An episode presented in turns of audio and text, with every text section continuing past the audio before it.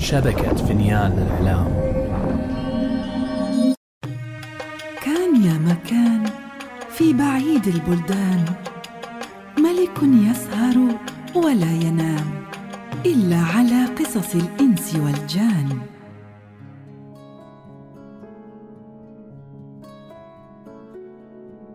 بلغني أيها الملك السعيد أن أمير المؤمنين هارون الرشيد أرق أرقا شديدا في ليلة من الليالي فقام من فراشه وتمشى من مقصورة إلى مقصورة. ولم يزل قلقا في نفسه قلقا زائدا ولا يعلم لهذا القلق من زوال. فظل على ذلك الحال إلى أن أصبح الصباح. فلما أصبح أمير المؤمنين هارون الرشيد صاح بالطواشي ائتوني بالأصمعي. فخرج الطواشي مرعوبا إلى البوابين وأخبرهم أن أمير المؤمنين يريدهم أن يرسلوا إلى محمود الأصمعي. وأنه مغتاظ من شدة الأرق. فأسرع البوابون ونادوا محمودا. فلما حضر محمود أعلم البوابون الطواشي وأعلم الطواشي أمير المؤمنين.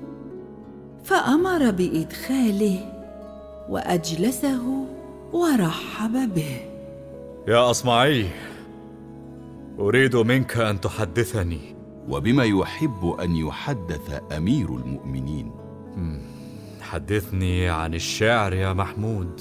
وعن أي أنواع الشعر تراودك نفسك يا أمير المؤمنين؟ أطال الله عمرك وحفظ سريرتك. حدثني بأجود ما سمعت من أخبار النساء وأشعارهن. سمعا وطاعة يا مولاي.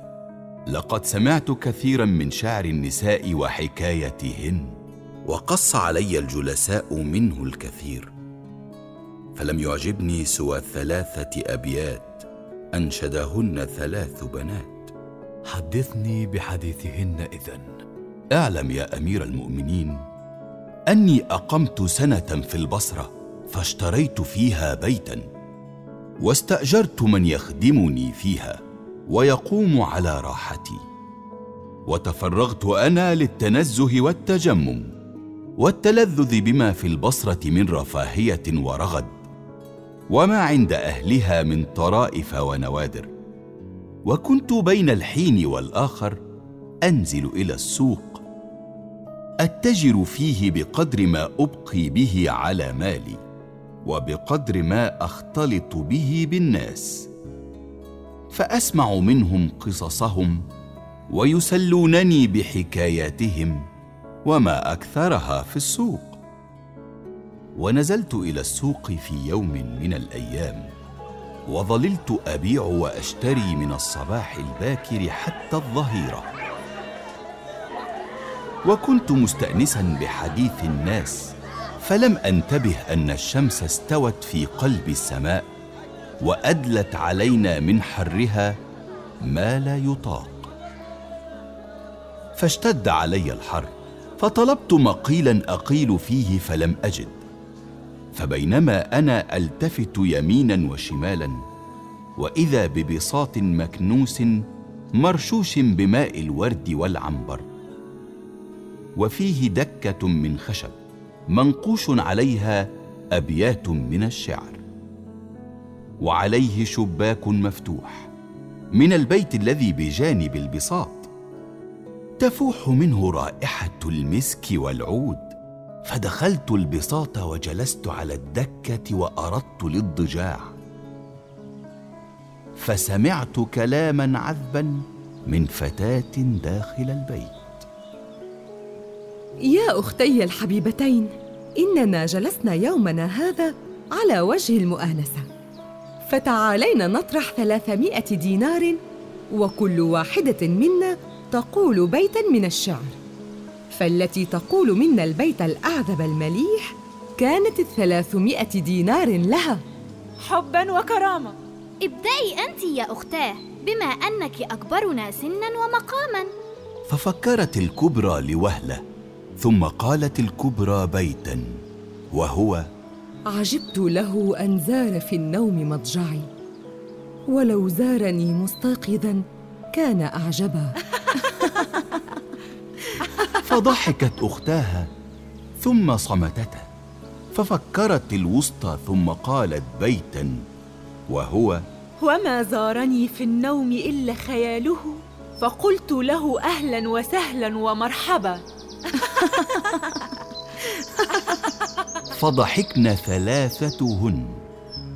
ثم صمتن وبعد صمتهن قالت الصغرى بيتا وهو بنفسي وأهلي من أرى كل ليلة ضجيعي ورياه من المسك أطيبا.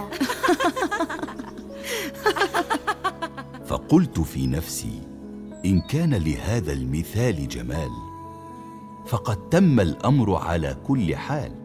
فلا يعلو على فصاحة اللسان وحلاوة الصوت. فنزلت من على الدكة وأردت الانصراف. قبل أن تحس بي الفتيات ويعلمن أني سمعت ما كان من حديثهن وإذا بالباب قد فتح وخرجت منه فتاة كأنها شهد العسل يقطر من أوراق الورود. اجلس يا شيخ وتفضل علينا بشرف استضافتك. فعلمت أنه فات أوان التسلل وأنه كتب لي معهن حكاية. فسلمت أمري إلى الله وطلعت على الدكة مرة ثانية. وجلست ودفعت لي ورقة فنظرت إليها فوجدت فيها خطا في نهاية الحسن. مستقيم الألفات مجوف الهاءات مدور الواوات خفيف الهمزات. وقد كتبن لي فيها نريد أن نعلم الشيخ الجليل أطال الله بقاءه أننا ثلاث بنات أخوات. جلسنا على وجه المؤانسة في هذا اليوم. وطرحنا ثلاثمائة دينار. وشرطنا أن كل واحدة منا تقول بيتا من الشعر. فمن قالت البيت الأعذب الأملح كانت لها الثلاثمائة دينار. وقد جعلناك الحكم في ذلك. فاحكم بما ترى. والسلام. فطلبت من الفتاة أن تأتيني بدوات وقرطاس. فغابت قليلا وخرجت إلي بدوات مفضدة وأقلام مذهبة. ثم دخلت مرة ثانية وتركتني أكتب بتان فكتبت هذه الأبيات. أحدث عن خود تحدثن مرة. حديث امرئ قاس الأمور وجربا. ثلاث كبكرات الصباح صباح. تملكن قلبا للمشوق معذبا. خلون وقد نامت عيون كثيرة. من الرأي قد اعرضن عمن تجنبا. فرحن بما يخفين من داخل الحشا. نعم واتخذن الشعر لهوا وملعبا.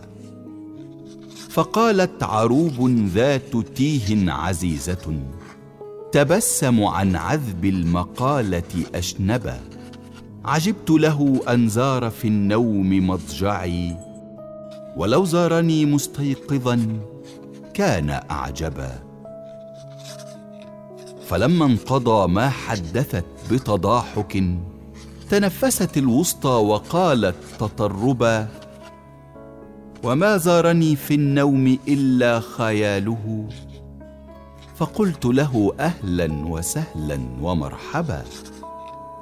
وأحسنت الصغرى وقالت مجيبة بلفظ لها قد كان أشهى وأعذبا بنفسي وأهلي من أرى كل ليلة ضجيعي ورياه من المسك أطيبا. فلما تدبرت الذي قلن وانبرى لي الحكم لم أترك لذي اللب معتبا. حكمت لصغراهن في الشعر إنني رأيت التي قالت إلى الحق أقربا. وبعد أن كتبت الأبيات ناديت الفتاة فخرجت إلي على استعجال يطغى عليه استحياء. ويسوده التشوق والحماس. فدفعت الورقة إلى الفتاة فدخلت إلى أختيها. فلما صعدت نظرت إلى القصر الذي بجانب البساط الذي نمت فيه والذي تعيش فيه الفتيات الثلاث. وإذا برقص وصفق وصراخ والقيامة قائمة. فقلت في نفسي ما بقي لي إقامة هنا؟ فنزلت من فوق الدكة وأردت الانصراف. وإذا بالفتاة تنادي اجلس يا أصمعي. ها؟ ومن أعلمك أني الأصمعي؟ يا شيخ إن خفي علينا اسمك فما خفي علينا نظمك. فجلست أنتظر وإذا بالباب قد فتح وخرجت منه الفتاة الأولى. وفي يدها طبق من فاكهة وطبق من حلوى وإبريق من الشراب. فأكلت الفاكهة ثم تحليت ثم شربت حتى ارتويت. وشكرت صنيعها وأردت الانصراف. اجلس يا أصمعي. فرفعت بصري إليها فرأيت الأخت الصغرى. رأيتها كفا أحمر في كم أصفر فخلته البدر يشرق من تحت الغمام. ورمت لي سرة فيها ثلاثمائة دينار. خذ هذه هدية مني إليك وعربون عرفان وشكر مني لك. بما أكرمت شعري وحكمت في صالحي. فقاطعه أمير المؤمنين هارون الرشيد متسائلا. أب ولما حكمت للصغرى؟ يا أمير المؤمنين أطال الله بقاءك. إن الكبرى قالت عجبت له أنظار في النوم مضجعي وهو محجوب معلق على شرط قد يقع. وقد لا يقع. وأما الوسطى فقالت وما زارني في النوم إلا خياله. فقد مر بها طيف خيال في النوم فسلمت عليه. وأما الصغرى فقالت ضجيعي ورياه من المسك أطيبا فإنها ذكرت فيه أن حبيبها قد أتاها في الحقيقة. وشمت منه انفاسا أطيب من المسك وهم يتحدثون. وفدته بنفسها وأهلها ولا يفدى بالنفس إلا من هو أعز منها. وليس الحبيب الحاضر الساهر السامر كالطيف الزائر العابر. فضحك الخليفة وضحك من معه. أحسنت يا أصمعي. قد أزلت عني الأرق بحكايتك وآنستني كعادتك. ودفع إليه ثلاثمائة دينار مثلها في مقابل حكايته وترفيهه عن الخليفة. وأدرك شهرزاد الصباح فسكتت عن الكلام المباح.